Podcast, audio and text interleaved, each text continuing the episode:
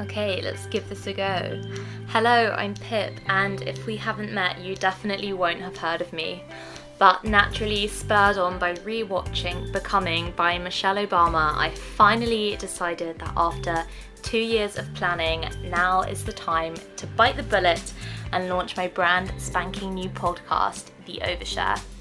The concept is really simple and is rooted in my overwhelming urge to share the abundance of insight, inspiration, entertainment, and perspective I have received from some objectively ordinary people who are, in fact, remarkable and who I am so lucky to enjoy great conversations with. It has been the collective impact of so many conversations with wonderful people around me, which have started this one right here about anything and everything with anyone and everyone.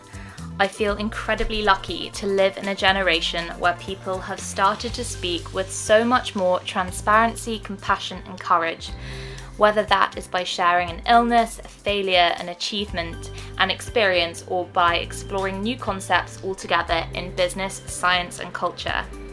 We are going to be talking about all sorts from grief, relationships, mental health, and money to sustainability and entrepreneurship, including some topics that perhaps a lot of us don't usually stretch our brains to explore in great detail. Maybe they are uncomfortable, confusing, or easier just to put to one side. But the Overshare is joining the ongoing efforts to break down societal walls and hopefully provide some light entertainment along the way.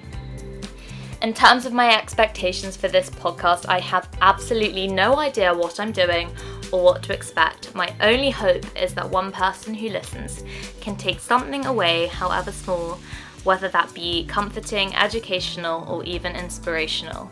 And looking at who I am going to be talking to, I'm fairly confident that there will be plenty of that. I want this podcast to be a really open, safe space so there will be no frills, just big hearts, open minds, honest conversation, and hopefully some good laughs as well.